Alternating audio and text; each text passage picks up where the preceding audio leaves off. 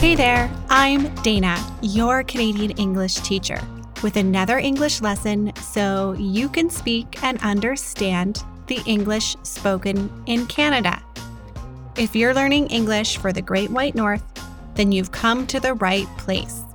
You'll learn phrasal verbs, common expressions, conversation tips, and of course, some typical Canadianisms. Today's episode is part of the English at Home series, where we explore how you can improve your English without leaving your living room. Today's topic is the news. So, I'm going to talk about how you can use the news in English as a study tool. And then I'll share some interesting information and resources to find Canadian news.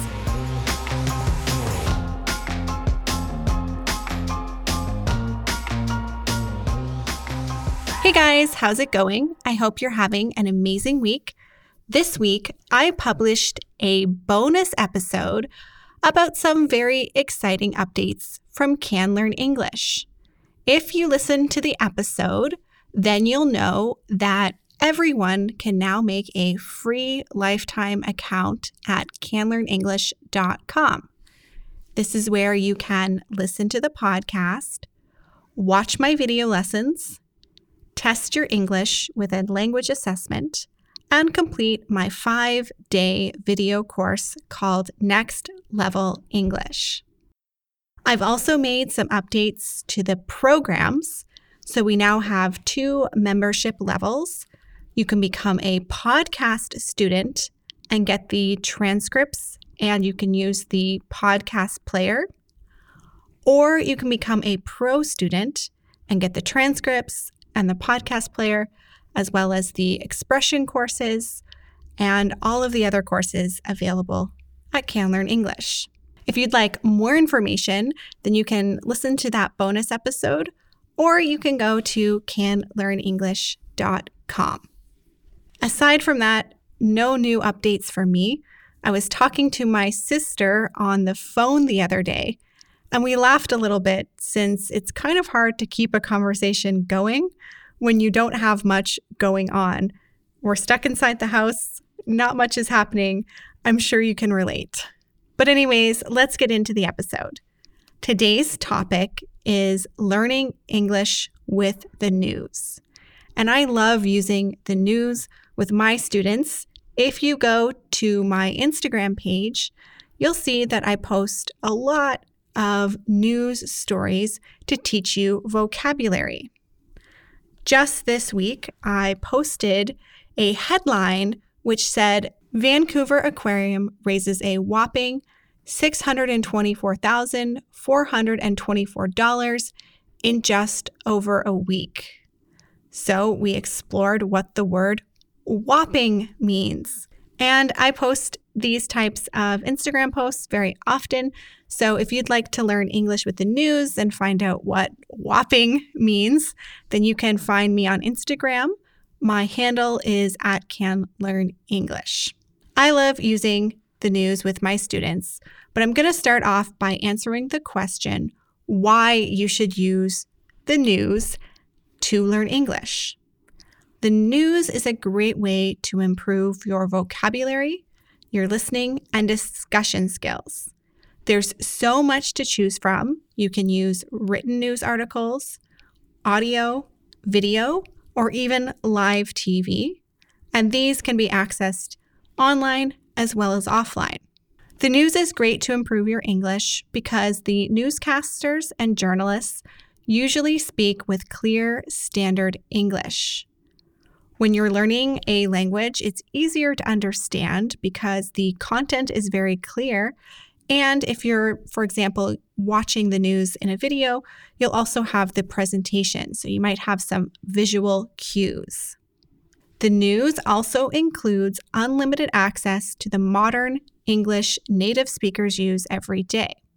It gives you the latest information, which not only helps you learn English, but also helps you learn about what's going on in the world right now. So, how can you use the news to improve your English?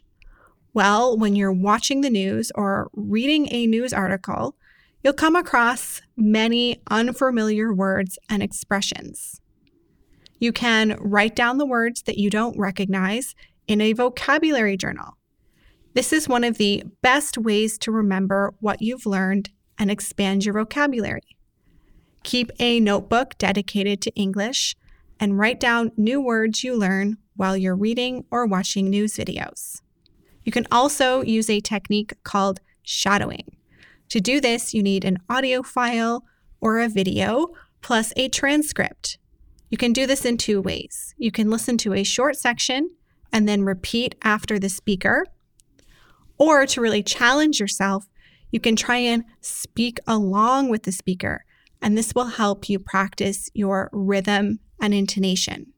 You can also use the news to practice your writing skills by writing short summaries of news stories that you read. And of course, when you listen to the news, this will help you improve your listening skills. So let's talk about some Canadian news sources that you can use to improve your English. I don't think I've ever mentioned the website CanadaGuide.com. If you've never heard of this website, you should definitely check it out. It's a wonderful website full of interesting facts about Canada. It really is a Canada guide. I often use it when I'm writing the Canadian fact portion of the podcast. And usually, of course, I paraphrase and rewrite everything myself, but I couldn't rewrite this quote and do it justice. So, this is a direct quote from CanadaGuide.com. In a country as vast as Canada, the news plays a critical role in fostering a sense of national community. Hearing what other Canadians are up to, even if they're located thousands of miles away, makes a great country feel a little bit smaller. I just love that, and it's true. So let's talk about where Canadians get their news and where you can access the news as well. The good news is that you can access Canadian news content anywhere in the world. I'm kind of an expert in this since I've been living abroad since 2013. I've found many ways that I can still get Canadian news information and stay connected to my home country, even though I've been living around the world. So let's first talk about arguably the most popular and important media company in Canada. This is the Canadian Broadcasting Corporation, or the CBC, as it's more frequently referred to as. It is a taxpayer funded, government run corporation that provides a variety of free radio and television services to Canadians across the country. The CBC was founded by Prime Minister Mackenzie King in 1936. No matter where you are in Canada, your TV and radio will be able to pick up a CBC broadcast. The content on the CBC includes comedies, dramas, TV shows for children, and the news. The two largest Canadian channels on TV are CTV and Global. CTV is owned by a division of Bell Media, and Global is owned by a division of Corus Entertainment. They both broadcast a variety of shows like sitcoms, dramas, reality shows, talk shows, children's programming, and news. Some of the programs are American and some are Canadian. Sports in Canada are broadcast by the specialty channels TSN and Sportsnet. TSN is owned by Bell Media, and Sportsnet is owned by a division of Rogers Media. And CBC also provides coverage of hockey games and the Olympics. There are lots of other specialty channels as well, and of course, American television is popular in Canada. For example, the top five television shows in Canada this week in terms of ratings were the show 911, New Amsterdam, NCIS, Survivor, and Young Sheldon. Now, I don't watch any of those shows, but I looked it up and they're all American television shows. The government has always been concerned that too much American television will erode Canadian culture and our sense of identity. To eliminate this, TV stations are legally required to devote 50% of their programming between the hours of 6 and 11 p.m. to Canadian shows. Generally, the news in Canada is broadcast at 6 p.m. every day. Some channels like CTV have this 24 hour news coverage. Usually, the local news will be broadcasted first, followed by the national news. CTV, for example, airs local news from 6 to 7, and then CTV national news from 7 to 8. Global will air local news for half an hour, and then we'll start their national news at 6:30. And CBC airs their local news from 6 to 7 in most cities. And then it has a national news show called The National, which starts at 10 p.m. I've always really liked CTV News. It's been my go to for news for as long as I can remember. And I know if you're looking to watch Canadian news from abroad, you can always watch CTV National News with Lisa LaFlamme on their website. The only thing is, is you get the news from the day before. So when the news is aired at night, I guess then they put it up online and you can access it the next day. Now, the subtitles are available. I just recently checked them, but they're a little bit behind the speaker. I think they're for people who are hearing impaired, so they're not the best if you need them to help you understand what is being said. I also noticed you can watch the 24 hour news channel live on their website, which is really cool. So if you would like to challenge yourself and watch the news in real time, you can find that on the CTV News website. You can also listen to Canadian news and content on the radio. There are many different music and talk programs. CBC has five different radio stations, and they also have a wide range of podcasts. If you Google CBC Radio, you'll get to their website, and then you can browse all the shows and podcasts. You guys know that I'm a big fan of true crime, and I think that the CBC has some of the best true crime and, and investigative podcasts. Finally, you can turn to news websites and apps to get Canadian news content. The channels CBC and CTV and Global all have websites where you can watch video clips and re- read news articles. Huffington Post Canada is a popular online news source. Narcity, which is another one of my favorites, is a new online media company. They're just about five years old, and their content is geared toward millennials. The two leading newspapers in Canada are the Globe and Mail and the National Post. They also have news websites and apps, although many of the articles are locked, listed as premium, so you need to pay to access them. Now, I'm also really excited to tell you about a new news course that is available to pro students who have a CanLearn English account. This course is designed to help you learn English through the news. Each week, we explore a current news topic. You'll watch a news clip, then you have access to the full transcript with highlighted vocabulary and a list of definitions, which you can download in a PDF. I also have quizzes that will help you learn new vocabulary, as well as a listening comprehension quiz so you can test to see how much you understood. And then I also include writing prompts. So I'll give you a topic that I want you to write about, and you can leave that in the comments so I can check out your writing and go in and give you some feedback and some corrections. So, this is a really exciting course. If you would like to get access to it or you would just like to have more information, you can go to canlearnenglish.com and you can find the information about the NewsBuzz course on the homepage.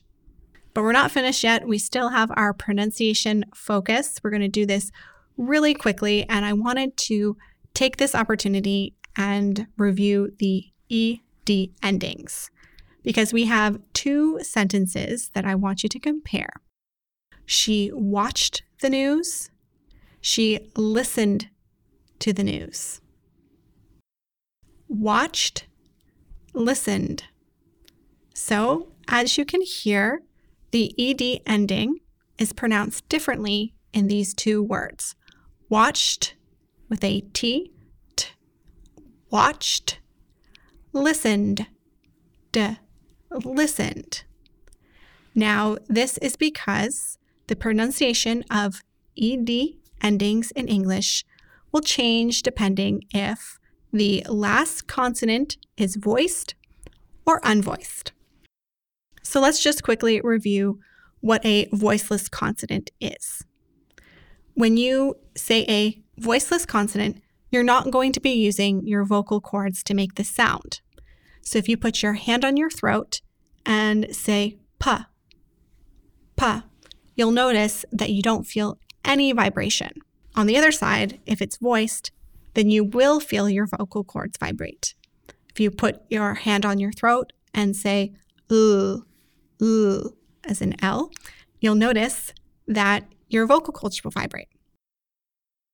If the consonant is voiceless, then you're going to pronounce the ED as a T. So with pa, help, helped, helped. Another voiceless consonant is k, k, looked, looked. Let's try some voiced ones. With the L sound, called, called. N as in clean, cleaned, cleaned.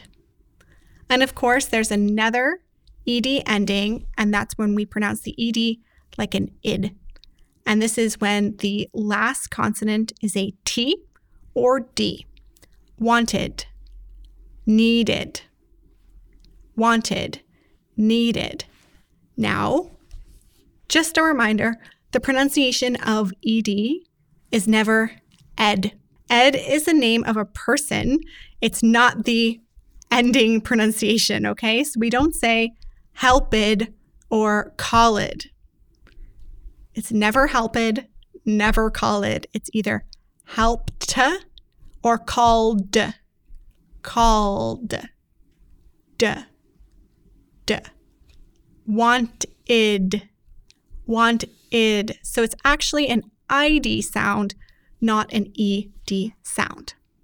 Okay, guys, so that's it for our episode today. Thank you so much for listening. I wanted to quickly read out a listener review before we go. This was left by Danito22, and they said, This was what I was looking for. As a PR Canadian, I was looking for improving my English skills, but at the same time, learning about daily facts of the Canadian culture slash system. I'm still learning. She speaks clear and keeps me interested in the podcast. Great for me. Thanks a lot. Well, thank you so much, Danito22, for leaving a review.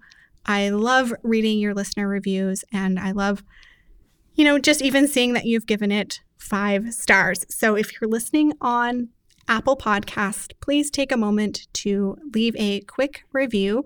I really appreciate it. And as always, please support this free podcast by liking, sharing, and subscribing.